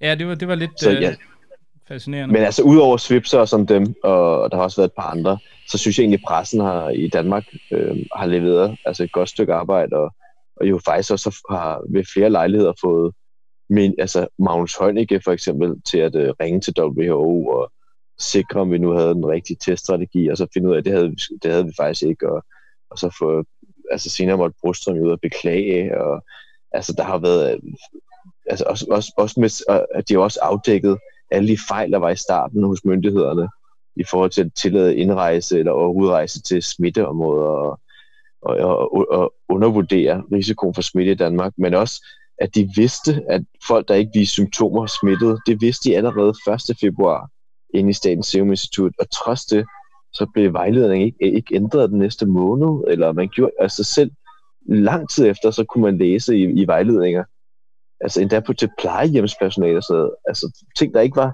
up to date med, hvad man faktisk vidste. Altså alle sådan ting har, er jo, har pressen jo været med til at, øh, få frem, og det har jo, det har jo kun været en, øh, altså positivt, fordi det har, hjul, altså det har fået sat gang i hjulene hos nogle sløve embedsmænd. Men der synes jeg bare, at øh, Søren Brostrøm øh, altså, er, er ekstremt gammeldags. Ikke? Altså sådan en forældet djøffer der, som, som stadig har, den, har sådan en normal tilstandstangang, hvor man tænker, at man, at man lige kan lide at, øh, at de har det der snort, sort snak, ikke? hvis vi bare kan kan lyde som om, vi har styr på tingene, jamen så går det nok ikke, når altså det man normalt plejer at spise øh, folk af med, når der kommer et, øh, et, øh, et spørgsmål fra Folketinget, man skal svare på i en styrelse, der hvis folk fra Finansministeriet kommer over og gerne vil se en fin Excel-ark og et PowerPoint-show.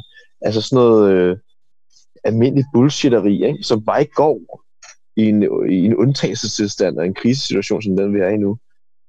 Men øh, så jeg vil gerne, øh, altså det jeg bare vil sige var, at jeg synes, pressen har gjort det godt, men til gengæld, når man så læser, hvad der har været på lederpladser i danske aviser, hvad rigtig mange forskellige meningsdannere har været ude med, så vil jeg sige, så, så har jeg godt nok sy- synes, der er nogen, der har afsløret sig selv, som, øhm,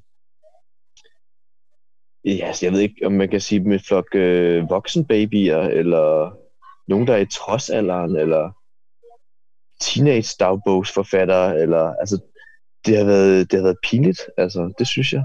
Jeg synes, det har været decideret pinligt. Jeg synes, jeg, vi har set lederskribenter, altså, som i en, altså, i en historisk krisesituation, sidde og bakke, altså, jeg ved, jeg ved ikke, om jeg vil sige bagatellisere det, men have, have fokusere på banaliteter, altså, hvor man bare tænker, har I ikke mere at byde på? Er det, var det bare det? Altså, sidde og, og, sidde og klynke over, at det her social afstand, det holder vi ikke til, og, og det går jo ikke i længden, og, og det er jo også øh, alt for meget. Nu må vi også begynde at åbne op, fordi det er jo hårdt at være her ikke at kunne se hinanden. Altså, for, i min bog, så svarer det til, at man sidder under besættelsen med nedlukningsgardiner og klager over, at man ikke kan se stjernehimlen. Ikke? Uden lige at, at sådan forholde sig til en ting, der hedder 2. verdenskrig. Altså, det, jeg synes bare, det... jeg synes ikke, det har været seriøst. Altså, jeg synes, der er nogen, der afslører sig selv som dybt useriøs. Og jeg har ikke rigtig lyst til at hænge folk ud med navn. Øh, jeg synes, det er mere en generelt indtryk. Men jeg har en liste inde i mit hoved over folk, jeg ikke kommer til at tage alvorligt fremover. Altså, som jeg, hvis I har noget at sige, så vil jeg bare tænke, ja, det kan da godt være, at du siger det, men jeg kan huske, hvordan du, hvordan du opførte under coronakrisen. Så hvad end du siger, så, så tror jeg lige, at jeg vil dobbelttjekke det med nogle andre kilder, før jeg tager det for gode varer. Ja, altså jeg, vi sad jo, jeg, jeg havde en samtale med, med Christian Igander Skov, hvor vi sad og havde en uh, meget lang uh, jamiade over, vi er jo begge to borgerlige, det kan være du nok ikke i samme grad, Søren, men hvad det hedder, øhm, over de borgerlige Danmarks, øh, den, det borgerlige Danmarks sådan begrædelige tilstand efter vores øh, ubeskedende meninger, men altså der, der kan jeg huske, der nævnte vi jo det her med Mohammed-krisen, ikke? altså analogierne til, til, hvordan man kunne sidde og altså, have det her indtryk af, at folk de sad og, og snakkede om, at øh, ej, det altså, har altså også, et, altså for det første er tonen i debatten virkelig græld i øvrigt, og Øh, og så skulle Anders Fogh Rasmussen også have taget det her møde med, med ambassadøren, ikke? så måske er, er det faktisk her problemet i virkeligheden ligger, mens øh, ambassader bliver futtet af rundt omkring i, i verden, og, og trusselsbilledet måske mere overordnet set i virkeligheden var det andet. Ikke? Og det indtryk kan jeg da også godt have, have fået nogle gange, når jeg ser nogle af de Nå, men jeg synes, det er en rigtig, rigtig, rigtig god øh, analogi, fordi noget af det, jeg var også selv aktiv i den, de sene øh, dage af Mohammed-krigsdebatten, og noget af det, som øh, jeg, der stod mig dengang, det var, var uendelig provinciel. altså, kritikken var dengang. Ikke? Altså, den var så provinciel. Alt handlede om dansk kulturkamp og hvad der foregik i Danmark.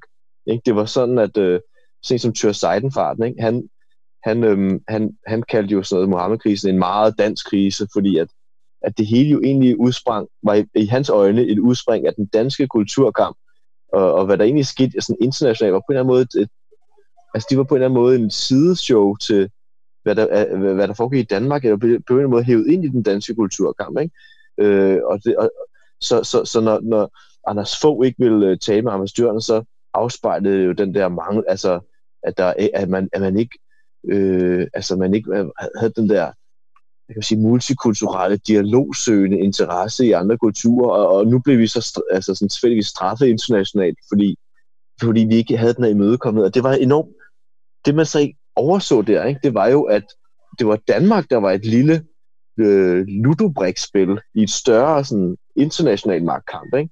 som jo meget mere handlede om nogle muslimske lande, som, øh, som ønskede, altså som, som fandt, et, fandt et, altså, altså var utilfreds, altså gerne ville statuere øh, en form for magtudøvelse i, et tidspunkt, hvor at Vesten altså udøvede meget magt i Mellemøsten, ikke? med Irakkrigen og andre steder, og og regionen var rimelig splittet, og så fandt man så sådan en, øhm, en, en fælles sag, hvor man ligesom kunne rejse og man kunne ikke rigtig gøre det over for, for USA, som man jo egentlig helst ville øh, ligesom demonstrere lidt vilje overfor, fordi det var jo trods alt for stor en, så man valgte sådan en lilleput-agtig ligegyldig størrelse som Danmark, som man så lige kunne sparke lidt rundt med, bare lige for at vise, at prøv at, vi har altså også noget at sige her, ikke?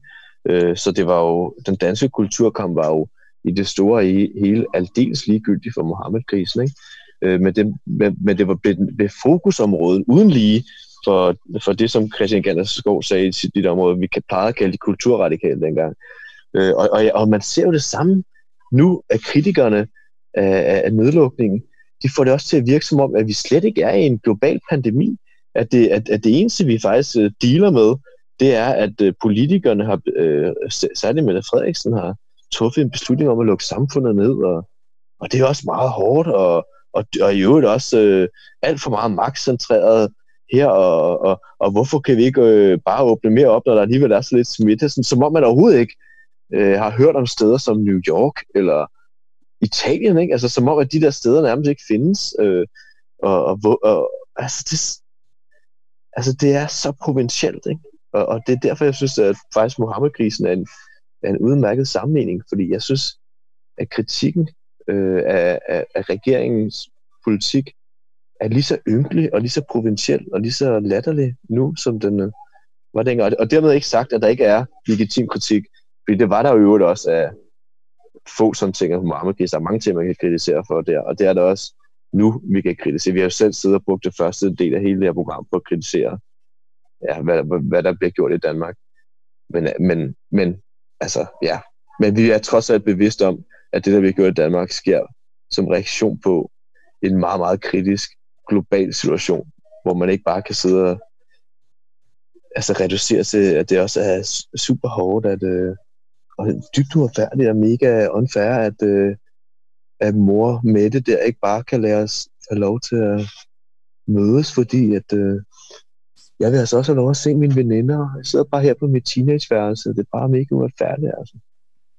Jamen, altså, jeg, jeg tænker jo også, at, at der er den der bagatellisering, og ikke fordi jeg mener, at der er øh, børn i, i, i misbrugsfamilier, og der er øh, selvstændige, der er hårdt ramt, der er rigtig mange, der er hårdt ramt af det, men den der sådan mere generelle øh, øh, hvad kan man sige, bagatellisering af det for den almindelige borger, der jo grundlæggende set er blevet bedt om at, og, og, og sådan, øh, hvad kan man sige, i selve den konkrete lockdown, for der kommer selvfølgelig en økonomisk krise, og den kan også ramme folk hårdt, men i den konkrete krise at sidde på sin røv og se Netflix, altså det, det, det, det er trods alt... Øh, øh, en, man kan sige, lige det aspekt af det er måske en tragedie af de mindre. Men altså, det kan være, at jeg skal... Altså, jeg kan jo godt sætte navn på en af dem, jeg er ret uenig med, fordi uh, det, det har, har været en, en offentlig... Jeg har debatteret med, med ham, med Paul Madsen, i, uh, i pet debat, ikke? Og sådan, ja, ham vil jeg også gerne nævne. Jeg synes, Paul Madsen er direkte til grin. Altså, det ham vil jeg skulle gerne nævne. Men, men, men hvad det hedder... Uh, altså, fordi der, der sad jeg lige uh, her tidligere og læste en, en, en, en, en leder, eller debatten, jeg ved faktisk ikke, hvad det var, men en af delene, uh, hvor han så siger, jamen altså, at, at, at det var simpelthen fuldstændig... Uh, altså, at man kunne jo se, at der var døde langt flere end under en influenza, og man kunne slet ikke sammenligne med,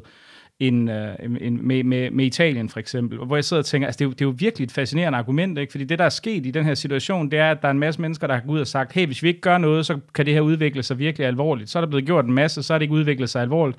Og så kommer man bagefter og siger, hey, se, det udviklede sig ikke særlig alvorligt. Samtidig med, at vi altså kan kigge rundt til en masse lande, mest nærliggende Sverige, hvor dødstallet nu er, er, er klart i top 10 i øh, uh, mål i befolkningstal uh, af døde per i mål i forhold til, til, til, til indbyggertallet, og hvad det hedder, øhm, og, og i øvrigt climbing, ikke? Altså, og vi samtidig ser i, i Brasilien, at det, det er ved at brænde fuldstændig af. Vi New York, eller USA er stadigvæk i en meget, meget massiv, øh, øh, altså har registreret ganske mange dødsfald om dagen. Det, det er ved at gå rigtig, rigtig skidt i, i øh, Rusland også, og så videre, og så videre. Ikke? Altså, så kan man sidde og sige, altså, altså lave en, en så banal relativisering og sige, at man ikke kan, altså, at, at, at det jo faktisk var en overreaktion, fordi det er gået godt. Men altså funktionen af, at det er gået godt, er, at man lavede det, de her indgreb, der netop har forhindret, at det er gået på den måde, som det er gået de de steder, hvor det er gået rigtig skidt, fordi man kan jo sige, det er jo ikke, altså, der, der, der ligger også, det, det er måske, og det er måske provincialismen, jeg synes, der er sådan underligt, ikke? fordi det er som om, man, man har sådan en eller anden idé om, at det er sådan en, en lidt sød udgave af virusen, vi har fået. Altså, vi har bare været heldige, vi har fået den søde udgave af coronavirusen, der er kommet til Danmark, ikke? Altså, det er ligesom den, som, som sådan øh, øh, ikke er så dødelig på en eller anden måde, men det er jo fuldstændig den samme virus. Altså, man, man, hvis, hvis den havde fået lov til at sprede sig på samme måde, som den har gjort i, øh, i, i hvad det hedder, øh, alle mulige andre lande, jamen, så ville den sandsynligvis have haft præcis de samme konsekvenser, fordi der er ikke nogen forskel på den ellers. Så kan du selvfølgelig sige, at Italien har en lidt ældre befolkning, og det er selvfølgelig også rigtigt, så kan de få et lidt højere dødstal på den konto, men der er ikke nogen tvivl om, at i, i, i i alle mulige andre lande også, hvor man, øh, hvor man har altså, øh, befolkninger, der er sammenlignet med den danske, så oplever du et ganske højt dødstal. Altså, og det, det slår mig bare som, som et af de mest fascinerende elementer. Så er der jo så også hele den her, altså den her flu bro. Uh, det, den vending kommer jo fra It's just a flu bro. Altså de her folk, der stadigvæk hænger fast i, at det her er en eller anden form for en influenza -agtig. Altså det, den ligger jo lidt under neden, ikke? Og hvor man kan sige, at, at det mener jeg jo et af de, øh, altså øh, nu kan jeg jo ikke tilskrive det på massen, men altså, det smager jo lidt derhen af, ikke? Øhm, og og det, det synes jeg jo er, er decideret, øh, altså den, den tilgang, altså at sammenligne det her med en influenza i forhold til dødelighed, er jo... Jamen altså, det, men det hele er jo så u, altså, useriøst, jeg vil jo også, hvis vi endelig er ved at nævne navn, så vil jeg også gerne nævne et andet navn, og det er din gamle medvært på 24-7 Q&A, nemlig Henrik Fortrup. Han har godt nok også været i samme boldgade, vil jeg sige. Har du noget at sige til det? jeg tænker, jeg må hellere lade, jeg må hellere lade, lade min kritik af gamle venner øh, ligge, ligge for inde, indeværende. Jeg tror, det er det er bedst ja. i nogle situationer ikke at, at sige så meget. Jeg kan, jeg kan godt lide Henrik, så lad os, uh, lad os bare lade det blive ved det.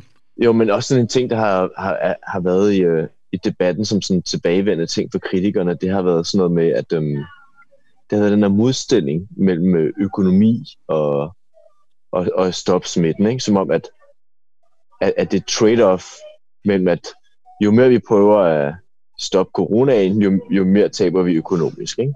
Øh, så der hvor, altså, så, altså det er jo på massens grundlogik, ikke? det er, hvis vi ligesom bare lader være med at prøve at stoppe den her virus så meget, så kan vi få gang i økonomien. Ikke? Øh, og, og man har også set sådan noget sige på os igen en gang med ude med den der med prisen på et menneskeliv, eller nej, de er ude sådan noget med prisen for et godt liv, levet år, eller sådan altså, mærkelige Altså et eller andet med, at vi skal ligesom gøre menneskeliv op i, øh, øh i, i penge, og så, og, og, og, og så skal vi se på det regnestykke, så når man kan coronaindsatsen så betale, så nej, det kan det ikke nødvendigvis. Og, og det er ikke fordi, jeg er i modsæt, altså modstander at gøre menneskeliv op i penge. Jeg vil mene, det er ikke overhovedet. Jeg mener, at det skal man kunne gøre, fordi ellers så kan du, altså, ellers så, så er det jo det samme som at sige, at et, et liv er værdiløst. Altså, øh, du, du, selvfølgelig har et menneskeliv en, en eller anden form for pris. Øhm, men det er jo øh, øh bizart at tro, at, at, at, at, at den økonomiske valg står mellem øh, altså enten at gøre noget øh, og, og, og dermed redde menneskeliv for en høj pris, eller lade være, og så dermed sikre økonomien. For det har aldrig været tilfældet. Spørgsmålet har jo hele tiden været, altså, hvad kan man sige, der er jo ikke nogen modsætning mellem at redde menneskeliv og redde økonomien. De to ting hænger sammen, fordi at vi er frie markeder, hvor at vi har forbrugere, som går ud på markederne og handler, og i og med, at de gør det, så, gør de, øh, så har de jo selvfølgelig nogle rationelle overvejelser omkring deres egen, hvad for nogle risici, der er forbundet med deres valg. Og, og, og hvis der er en sandsynlighed for, at du, at din, det ved jeg ikke, at du kommer til at dræbe en eller anden ved at gå ned til bageren, jamen så går du nok ikke ned til bageren, vel? Altså, eller der er i hvert fald mindre chance for, at du gør det. Øh, så, så, så, så det, der sikrer økonomien og forbrugertilliden, det er jo selvfølgelig, at man, at øh, man sørger for, at der ikke er en dødelig virus, der spreder sig ukontrolleret i samfundet. Altså, ideen om, at man, at man kan tro, at der er en sammenhæng mellem, altså, at det er godt for økonomien, at vi lader en dødelig virus sprede sig. Altså, jeg har ikke, endnu ikke set et eneste menneske fremlægge det regnstykke. Og det jeg kan huske, jeg, af, jeg efterlyste også for måske en måned siden, da jeg var i lukket land.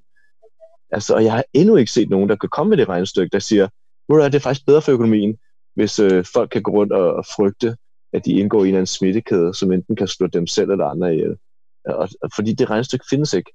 Altså det hele handler om, hvordan kan vi redde flest menneskeliv mest økonomisk effektivt. Det er det, der er spørgsmålet. Det er, og, og, og nedlukningen var jo sådan set økonomisk fornuftig, i og med, at, den, at, at vi gjorde det tidligt, og dermed bremsede en meget, meget, og hindrede en meget, meget værre situation, som ville tage meget, meget længere tid for os at komme os over. Ikke? Så de her mennesker har jo slet ikke, altså jeg ved ikke, hvordan, jeg ved simpelthen ikke, hvordan de øh, tænker, Mikkel. Altså jeg har givet op på, altså om de overhovedet, altså ej, det er for arrogant. Selvfølgelig tænker de, men jeg kan bare ikke forstå, hvordan man, man ikke kan lægge to og to sammen på den måde. Man kan jo bare tjekke dataen. Altså, du kan jo se, at i Sverige, der er forbrugertilliden jo styrtdykket, og privatforbruget er jo altså faldet lige så meget som i Danmark. Øh, og, altså, selvom, selvom, og det er i, en, i en løsning, som, som Paul Madsen og øh, Henrik Kortrup og øh, Sebers og andre mente, øh, har efterlyst, fordi det, at det var bedre for økonomien, og det er der jo absolut intet, der tyder på. Altså, jeg tror, det eneste, jeg, det, det jeg sådan kan komme på, jeg mener, jeg så en eller anden opgørelse, men altså, det er ikke noget, jeg, jeg kan komme på kilde. Det var noget, jeg faldt over på Twitter, hvor man så, at arbejdsløsheden var steget markant mere i nogle amerikanske stater, hvor man havde indført lockdown, i nogle stater, hvor man ikke havde indført lockdown. Men altså, det er sådan en meget diffus kilde. Det er dybest set noget random, noget jeg så på Twitter. Så det, det ved jeg faktisk ikke. Altså, det skal jeg ikke kunne sige, men bare i, i, i sådan i den kontrære øh, øh, ånds øh, tjeneste, så vil jeg dog sige det. Men det altså, kan sagtens være rigtigt, fordi at øh, hvis, hvis der er jo flere delstater i USA, hvor smitten stadig er på et relativt lavt niveau, og der kan der sagtens være de steder, så har at folk ikke begynder at frygte at, fly, at indgå i en anden smittekæde. Men altså, man kan jo se på data fra for eksempel Sverige, at, at, at de er jo, altså det der er det sjove, altså vi er i gang med en genåbning. Sverige er stadig i gang med deres meget, meget langsomme gradvise nedlukning. Ikke? Der bliver jo stadig strammet i Sverige sådan løbende. Øhm, men du kunne se, at, øh, at forbrugerne allerede tidligt, altså både med data for, for, for Google, som også er blevet omtalt tidligere i programmet, eller tidligere udsendelse med Tino de og, og, og programmet med Andreas Steno, hvor han jo også omtalte, øh, hvad kan man sige, øh, forbruget ikke? fra, øh, jeg mener, han omtalte øh, privatforbrug for kort i Sverige.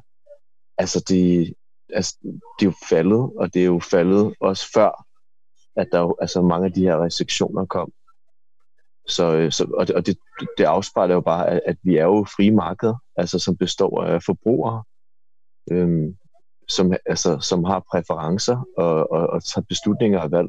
Og det gør de jo på, på baggrund af, af også risikovurderinger. Det, altså en forudsætning for at et velfungerende øh, fri markedsøkonomi er jo, at, at forbrugerne har, en, har tillid ikke? Og, og føler sig relativt trygge. der er en grund til, at det, at det sjældent er særlig godt, øh, altså at i krigsområder, altså, så går det jo sjældent sådan super godt for, for forbrugertilliden, ikke? og det samme er jo nok også tilfældet i en global pandemi med en dødelig virus. Ikke? Altså, jeg er ikke økonom, med men det er bare sådan intuitivt, mm. tænker jeg. Ja. Det kan være, at vi lige sådan afslutningsvis skal runde USA, for i en af de første udsendelser, jeg ved faktisk ikke, om det var den, der, der var helt tilbage, dengang det stadig var udestuen, øh, vi snakkede sammen i, det var, at du mm. projicerede, at, øh, at Donald Trump her var simpelthen en færdig mand, øh, når, når det kom Men, øh, til genvalget her i, i, i november. Er det stadig, en, er det stadig dit indtryk? Var, Jeg tror, det var, det har været i udestuen. Jeg ved ikke, om jeg formulerede så markant. Jeg mener, at jeg formulerede det sådan, at Trump vil blive målt på coronavirusindsatsen, og jeg ikke regnet med, at, den, at det vil næppe være en, altså, at når den vurdering kom til den tid, altså hele valget vil handle om det, så den, vil det næppe falde ud til hans fordel. Men det er rigtigt, at jeg på Twitter har skrevet, at øh, det gjorde jeg tilbage i starten af marts, inden at der overhovedet var sket noget i, USA nogen handling, at, øh, at det her, det var Trumps Waterloo, ikke? og han ikke selv havde indset det endnu. Øh, og altså jeg, altså, jeg kan jo ikke spå om fremtiden. Øh, jeg, jo, jeg kan godt komme med alle mulige bud.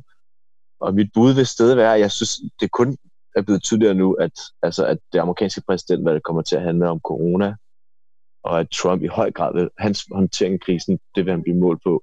Og mit bud vil stadig være, at, øh, at det næppe vil være særlig godt. Men altså, ting kan jo ske i USA. jeg vil så sige, tilbage i 2016-valget, ikke, der kald, kaldte jeg den jo for Trump i maj måned. Nu er det så maj måned i år. Og der er præsidentvalg igen. Og jeg, jeg, jeg, altså, jeg, jeg tror sgu ikke, jeg tror sgu, at jeg vil stadig holde ved, at det, det bliver hans Waterloo. Men igen, lad os se, om Biden ikke har fået corona inden da. Øh, nu sidder han jo i isolation i en kælder. Lad os se jeg, jeg, jeg, tager, jeg, jeg, jeg tror stadig, at det, det ser hårdt ud for Trump. Altså, du har, du har arbejdsløshedstal, du ikke har set lignende siden, øh, siden depressionen. Eller sidste gang, man målte det, det var så i 40'erne, men, øh, men du skal tilbage til depressionen for at finde, arbejde, altså, finde noget, der overgår det her. Du har, altså, du har, du har så delstater, der nu har smidt under kontrol, men så har du andre delstater, hvor der er nye hotspots, øh, samtidig med, at de også er i gang med, altså du har, du har også delstater, hvor der bliver åbnet, mens at der er, øh, stadig er en stigende smittespredning. Og mange af de her steder, så, det, så, vil, øh, så vil vreden jo nok, eller utilfredsheden, hvis tingene går, går helt galt, jo nok primært falde tilbage på den lokale guvernør. Men det vil jo nok også være dem, der ham, der høster, øh, hvad kan man sige, populariteten, hvis det går godt i delstaten hvad, hvad er det for en fællesnævner, Trump ender med at skulle stå tilbage ved, når vælgerne skal gøre regnskabet op. Øh, og der, altså, der, vil jo, der tror jeg bare, at, at det der med at kunne få tingene til at altså skabe tryghed og få tingene til at glide mellem delstaterne, alle sådan praktisk politiske ting, det kan du jo bare se, at det er jo, sådan nogle, det er jo politikere, der er gode til sådan nogle praktiske ting, der lige nu bliver, øh, altså bliver bliver hyldet af amerikanske vælgere. Ikke? Altså, det er jo øh, sådan en som øh, Cuomo i, øh, i New York, som jo egentlig ikke var nogen særlig populær guvernør, men som lige nu er jo en politisk stjerne i USA. Altså, fordi han under en virkelig, virkelig slem situation jo faktisk fik tingene til at øh, fungere sådan relativt øh, nogenlunde. Altså, ja, men igen, altså, der er lang tid til valget. Det kan også godt være, at, øh, ja, der sker alle mulige skøre ting på vejen. Men jeg vil stadig en, jeg vil stadig, jeg, jeg, lægger, sgu, øh, jeg lægger mine odds ind på, at, øh, at den taber han. Så lad os se til november, om jeg har ret eller tager fejl i den. Jamen, det bliver spændende. Så har du lagt... Øh, altså, du har en god track record, når det kommer til Trump-forudsigelsen. Det bliver spændende at se. Ja, jeg må indrømme, jeg, jeg følger det heller ikke så intenst, men jeg tænker, hvis der er en, der skulle kunne vinde den her situation på en eller anden utrolig måde, Øh, og altså, så, så tænker jeg, så skulle det næsten være Donald Trump. Altså, jeg ved, ikke, jeg ved ikke, hvordan det skulle ske, eller hvordan det skulle kunne lade sig gøre, men altså, øh, man, må, man må jo erkende, at øh, alle hans mulige sådan, øh, intellektuelle evner til trods og, og uviderhæftighed i en øh, række sammenhæng, jamen så har han jo øh, tydeligvis demonstreret en evne til at, at opnå øh, øh, magten, som har overrasket stort set alle, ikke? Ja, men man kan sige, at øh, altså, der har ikke rigtig været det der. Der var jo det eneste tidspunkt, hvor man kunne læse i, i Trumps målinger, at øh, han høstede sådan en, øh, øh, rally around the flag approval, øh, som jo plejer at komme til statsleder i krisetider, ikke? den var jo kun en eller to uger, ikke? så var den væk igen, så var han tilbage, hvor han var før. Og, og selvom, altså, selvom at Socialdemokraterne lige nu heller ikke ligger helt op på det der astronomiske leje, det var for måske et par uger siden, så er Mette Frederiksen jo stadig meget højt i det danske, og det ser du også i, i, øh, i de fleste lande. Selv, altså sådan et sted som Storbritannien, hvor der også indledningsvis, altså hvor der var lidt øh, stinger i kursen, altså der var også stadig tillid til Boris Johnson i de britiske vælgere, sidst jeg tjekkede. Merkel er jo tilbage igen. Ikke? Hun var jo ellers erklæret nærmest en lame dog for, eller, eller jeg ved ikke, om hun var en lame dog, så, så langt tror jeg ikke, man kunne gå, men hun var jo en, man regnede med, som var ved at sådan, uh, træde tilbage og give faklen videre. Og lige nu så er hun jo bare um, altså et kæmpe samlingssymbol i, i Tyskland, og du, du ser det sådan set uh, alle mulige steder. Det ser du bare ikke i USA. Um, øhm.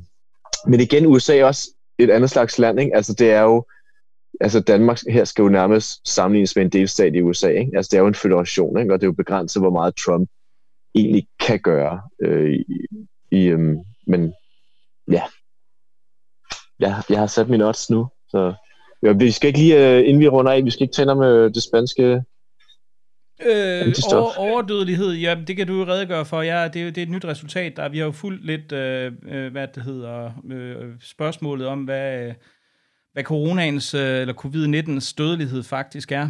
Øh, og der, der begynder jo at komme flere og flere resultater ind. Altså jeg vil sige, det er et af de emner, som jeg synes, det er allersværest at, at forholde sig til, fordi Øh, Øh, man kan sige, spændet i de forskellige vurderinger, der kommer ind, er, er relativt stort, men man kan dog sige, at der er kommet nogle resultater her de seneste par dage, der tyder på en, en betydelig dødelighed. Øh, man kan sige, at Belgien, som er et af de lande, som, øh, som har haft en meget stor dødelighed, der, der viser det sig, at det blot er 6 procent, så vidt jeg så øh, fra, fra en nylig rapport, der har været smittet baseret på på, på, på hvad det hedder, øh, blodprøver øh, for antistoffer. I Tjekkiet, der lavede man en større test af, hvis jeg husker rigtigt, knap 27.000 mennesker, hvor man fandt øh, kun 107 smittede, eller med, med antistoffer ud af, ud af en så stor befolkning.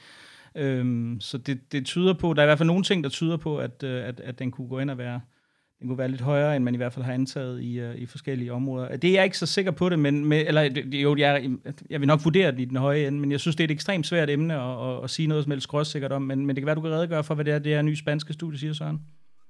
Ja, men man skal ikke sige noget som helst uh, skråsikkert om antistoftest endnu, fordi at uh, de her sted, altså, de har jo været behæftet med så, altså mange af studierne har været uh, baseret på dårlige datamodeller, eller undskyld, dårlige uh, design af, af forsknings, altså selve, hvad kan man sige, undersøgelsen har været baseret på dårligt design, eller også har du haft øh, antistoftest, som har været behæftet med så store usikkerheder, at øh, resultaterne ofte var ubrugelige.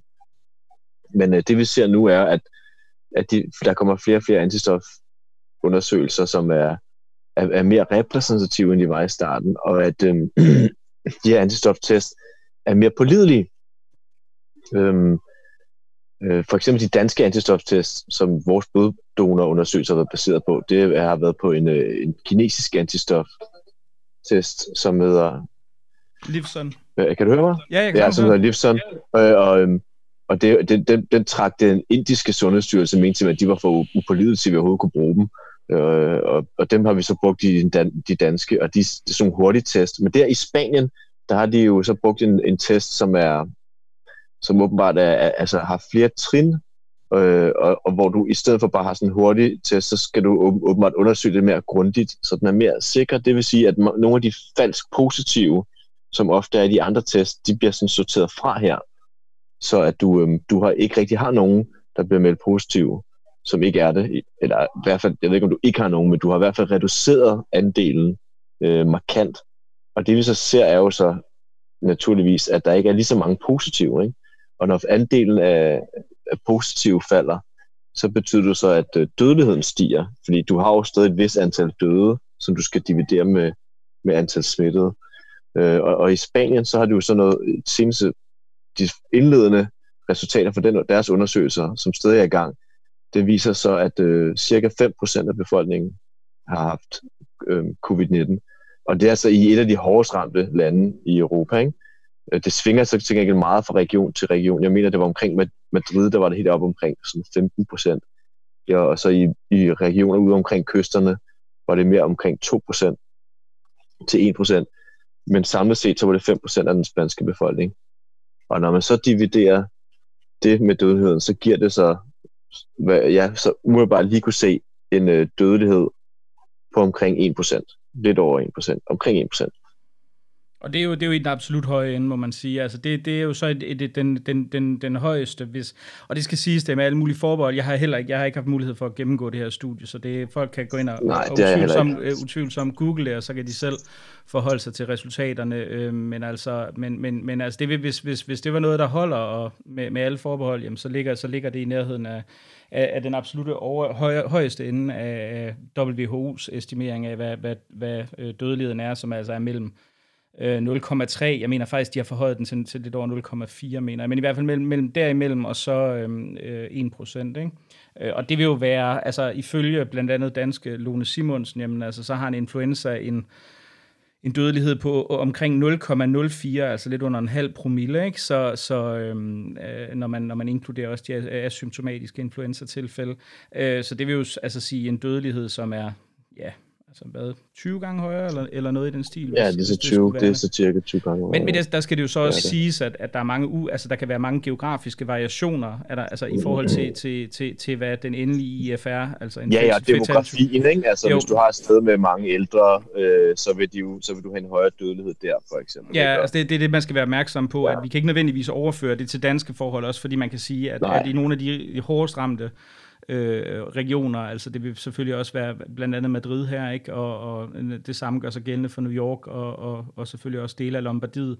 Jamen altså, så har vi jo set sundhedsvæsener, som har været meget, meget, meget, meget hårdt belastet, og der vil det ja, være ja. relativt plausibelt at kunne, ans- kunne antage, ja. at dødeligheden er, er, er noget højere, men det er et, man kan sige, det, det, det er i hvert fald uh, umiddelbart et, uh, det er et meget højt tal, kan man sige, i forhold til, til, til, til, til, til, til, til den, øh, den dødelighed, vi, vi ser i, i meget hårdt ramte af, af områder. Det må man jo så også sige, at, at i New York, alt efter hvilke opgørelser man kigger på, øh, jeg tror, at Cuomo har selv sagt, at, at dødeligheden ligger på en halv, altså på mindst en halv procent, øh, og, og man kan sige, at der er studier, der gør den, og det var på, på et tidligt tidspunkt, men der er studier, der gør den op til også og i, i, i noget højere end op omkring, øh, op omkring lidt under 1 procent, hvis jeg husker rigtigt. Øh, så så man kan sige, at i nogle af de hårdest ramte områder kunne det se ud som om, at der, der kan man altså opnå en, en ret høj dødelighed.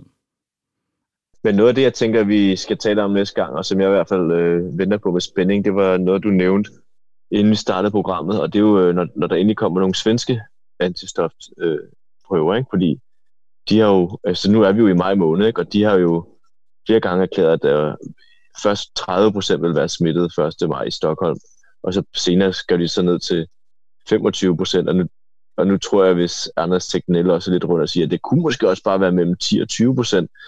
Øh, og jeg har jo aldrig men, altid troet, at det nok om, var omkring 10 procent, altså et sted mellem 10 og 20 øh, i Stockholm, når man kigger på deres dødelighed. Altså, men øhm, hvad det så er i hele Sverige, fordi Sverige er jo det sidste land, der ligesom er tilbage, der, der uofficielt godt nok, men satser på den her flokimmunitetsstrategi. Så det er jo enormt spændende, hvad, hvad de svenske flok, øh, undskyld, hvad de svenske antistoftest når frem til. Fordi hvis der er 5 5% af den spanske befolkning, der har været smittet, og de har trods alt stadig en, en højere dødelighed per million indbyggere øhm, i, i Spanien, end de har i Sverige, markant højere, jamen så, øh, så er det svært at forestille sig, at at 5% af den svenske befolkning også skulle være smittet. Og hvis det er lavere end det, jamen så er der jo bare meget, meget, meget langt til den forjættede flokimmunitet, ikke? Jo, og det er jo så et spørgsmål altså i, i sin egen ret. Altså kan man sige med, med flokimmuniteten, hvad for en effekt den har, hvordan den træder ind, og hvordan den i givet fald virker. Altså det, det er jo en af de ting, jeg sådan prøver at at følge sådan lidt, ikke? og det, det er meget, altså det, det, det er ekstremt uoverskueligt. For det første er det jo sådan, altså flokimmuniteten er jo sådan et, et matematisk koncept, der udregnes ved at, at, at dividere den indledende af reproduktionsrate, altså øh, den såkaldte R0-værdi med, med, med, altså med, der er en bestemt matematisk beregning, kan jeg ikke huske. Øhm, og så jo, det, ja, det er meget simpelt. Jo, det ja. er egentlig, ja, det er egentlig, hvad kan man sige, det er der, hvor at, øh, altså hvor, hvor, hvor, hvor, hvor dem, der er så tilbage, altså, ej, okay, fuck det, jeg gider ikke at forklare det nu. Det, det er jo matematik, jeg er dårlig til at forklare det. men, men reproduktionsraten betyder bare, at når du når et vist punkt, så vil, vil, vil der være det antal mennesker, du møder, så vil så stor en del af dem være, øh, øh have antistoffer, der gør, at du ikke kan nå at smitte lige så mange mennesker, mens du er smittet, og så, så, så vil R-værdien falde til under 1, øh, når du når et vist stykke. Ikke? Og, og man, man, man, man siger, at øh, hvis, den er, hvis øh, corona har en R-værdi på, på 2,6, så vil den så begynde at falde, når den er på, på øh, så vil den bryde under 1, når den er på omkring 60%. Men det man så skal huske, det er, når den så er på 60%, det er jo så først der, at R0 altså rent matematisk vil falde til under 1, men det betyder jo ikke, at epidemien slutter der. Det betyder ikke, at der så er ingen flere smittede dagen efter. Nej, det betyder så bare, at den begynder at gå nedad, og der, så vil der jo stadig blive flere smittede. Så, så, så, så flokimmuniteten indtræder jo ikke endeligt ved, ved 60 procent. Der vil jo stadig være en masse, der e- efter det også vil blive smittet, før at epidemien er, altså, eller det hele er dødt ud. Det er derfor, at øh, andre taler om, at, der, at den kan ende på, altså i det der meget berømte Imperial College-studie, men som Neil Ferguson skrev, der skrev de jo 81 procent. Ikke? Og det er jo fordi, hvis du kigger, hvis du kigger på sådan en, en, øh, en bølge, eller sådan en kurveformet eksponentiel epidemi, epidemisk vækst, ikke? altså hvor den, den går op, rammer et, og så går den ned. Ikke? Øh, altså der, hvor den begynder at falde under et, så der er jo stadig, altså, der er jo stadig i hvert fald altså minimum en tredjedel tilbage. Der er cirka en tredjedel tilbage af, af de smittede, der endnu ikke er smittet endnu der, ikke? Altså en tredjedel, en tredjedel af befolkningen, der ikke er smittet, mener du? Ikke de smittede, der ikke er smittet? Der, men, men, men ja, ja, det er nej, rigtigt. Nej, en tredje, altså hvis den samlede kurve, altså den har jo en, øh, en længde, øh, hvordan kan jeg sige det, der er jo, der vil jo stadig være folk, der bliver smittet efter 60%, fordi det er jo først der, den falder til under et. Det jeg prøver at sige bare, det, det, det betyder ikke, flokimmunitet ved 60% betyder ikke, at der ikke vil blive smittet flere efter 60%. Du kan nå op i over 80% for det tilfælde. Det, det siger uh, Imperial College paper for eksempel. Ikke? De siger 81 procent. Der ja. vil man være på den sikre side. Ikke? Jo, altså, men det, det, skal dog siges, altså jeg sidder og prøver at, at følge det her. Der, der foregår en frygtelig masse matematisk modellering over det, hvor man blandt andet ser på sådan heterogenitet i befolkningerne, altså hvor hvor, hvor, hvor afgørende det er, at folk med en høj grad af socialitet bliver smittet først og forskellige andre ting. Og der er nogen, der vurderer, at, at, det kan, at, at man kan opnå noget, der hedder altså en flokimmunitet lidt lavere. Øh, og så er der hele det her overshoot-begreb, som jo dybest set er, at hvis du har en meget kraftig epidemi, øh, jamen så, så kan du forvente, at, at du rammer et noget højere niveau end selve flokimmuniteten, fordi du dybest set fortsætter en, en smittespredning på grund af det store antal smittede, som jo var det, du beskrev for lidt siden. Ikke? Men altså, det, det, det tænker ja, ja. jeg faktisk på et tidspunkt, skal jeg, tror jeg, vil dedikere en hel, øh, en hel udsendelse til det. Det burde du gøre, ja. Fordi, med en, en, en, en meget kompetent perso- nogen, der, der faktisk ved virkelig meget om det her emne, for det er... Præcis, det altså burde det, du gøre, men, for, men, nu, men nu kan jeg huske det der med, fordi det er, hvis, grunden til, at man siger, hvis den har 2,6 i, R, i R-værdi, grunden til, at den når flokimmunitet ved 60, det er fordi, at hvis du, hvis du fjerner 60 procent fra øh, de der 2,6, så rammer du så 0,9 cirka. Og det, ikke? Altså, så begynder du at ryge under 1. Men, øh, men vi, vi, vi, vi ved jo nu, at selv når en, R, en, en R-værdi er under 1, så, så er smitten jo ikke væk. Vel? Altså, vi har en R-værdi nu under 1, og der er jo stadig nye smittede, ikke? Altså, der kommer stadig nye smittede til efter det, ikke? Jo, jo, jo, jo. Så, altså, øh, selv hvis den lå på et, vil den jo, altså, øh, altså, der vil den jo reproducere sig, så der vil det jo bare betyde, at du, du havde et antal øh, smittede, der svarede til antal raske på, på, på et, et givet tidspunkt, ikke? Altså, at, at det, de to grupper opvejede hinanden i et stabilt flow, ikke? Men jeg tror faktisk også, øh, det var det, jeg havde, og så kan jeg jo, så kan jeg jo reklamere lidt for, øh, hvad det hedder, at vi er i, øh, i den næste udsendelse, der kommer jeg til at snakke om, øh, der kommer vi til at se nærmere på Tyskland, og hvordan situationen er dernede, meget på det, vi snakkede om med hensyn til grænseåbning, og, og det bliver jo en, øh, en af dine øh, kolleger, Søren, øh, så kan folk jo sidde derude og gætte, åh oh, for pokker, det skulle have været sådan en teaser, det skulle være en teaser, Søren. Folk skulle have siddet og tænkt, kan nok vide, hvem det kan være, ikke? Og så kunne alle dem, der læser weekendavis, så have tænkt, det var Jesper Vind. Men ja, ja, Søren. Tak fordi du ødelagde mit, det bliver Jesper Vind. thunder her. Ja, Jesper Vind, han er indvildet i at være med næste Han er super god. Det bliver rigtig spændende. Jeg glæder mig meget, jeg glæder mig meget til, at, til at høre hans øh, perspektiver på det. Der er rigtig mange interessante ting, der foregår i Tyskland, og se på, hvordan udviklingen både politisk og i forhold til, til, til deres politik er, og kontrastere lidt øh, med den danske, og måske også snakke lidt om, øh, om øh, at de manglende tyskkundskaber i, øh, i, i sådan blandt danskere, at det forhindrer os lidt i at, at indhente nogle erfaringer og se på, om det er tilfældet eller ej. Men Søren, du skal i hvert fald have, have tak for, at du var med igen øh, for tredje gang nu her, og øh, må ikke, øh, må ikke du vender tilbage om et par uger, og så kan vi jo se på, hvad der er sket til den tid. Ikke? Tak for det. Yes, og så vil jeg bare lige sige, at jeg er sproglig student, ikke? så der er en grund til, at jeg klunter rundt i, når jeg skal forklare matematik. Det er ikke ja, min spidskompetence. Det er super godt. Jeg Men yes, også, jeg, vi tales ved. Jeg, vi snakker sådan. Hej. Du er også sproglig, ikke? Jeg er også du har det også hårdt. Øh, du er på udebane i de her coronatider.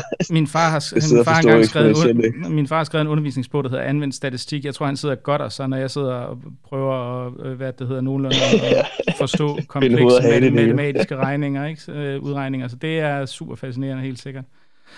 Vi snakker, Søren. Tak for i dag. Det gør vi. Hej.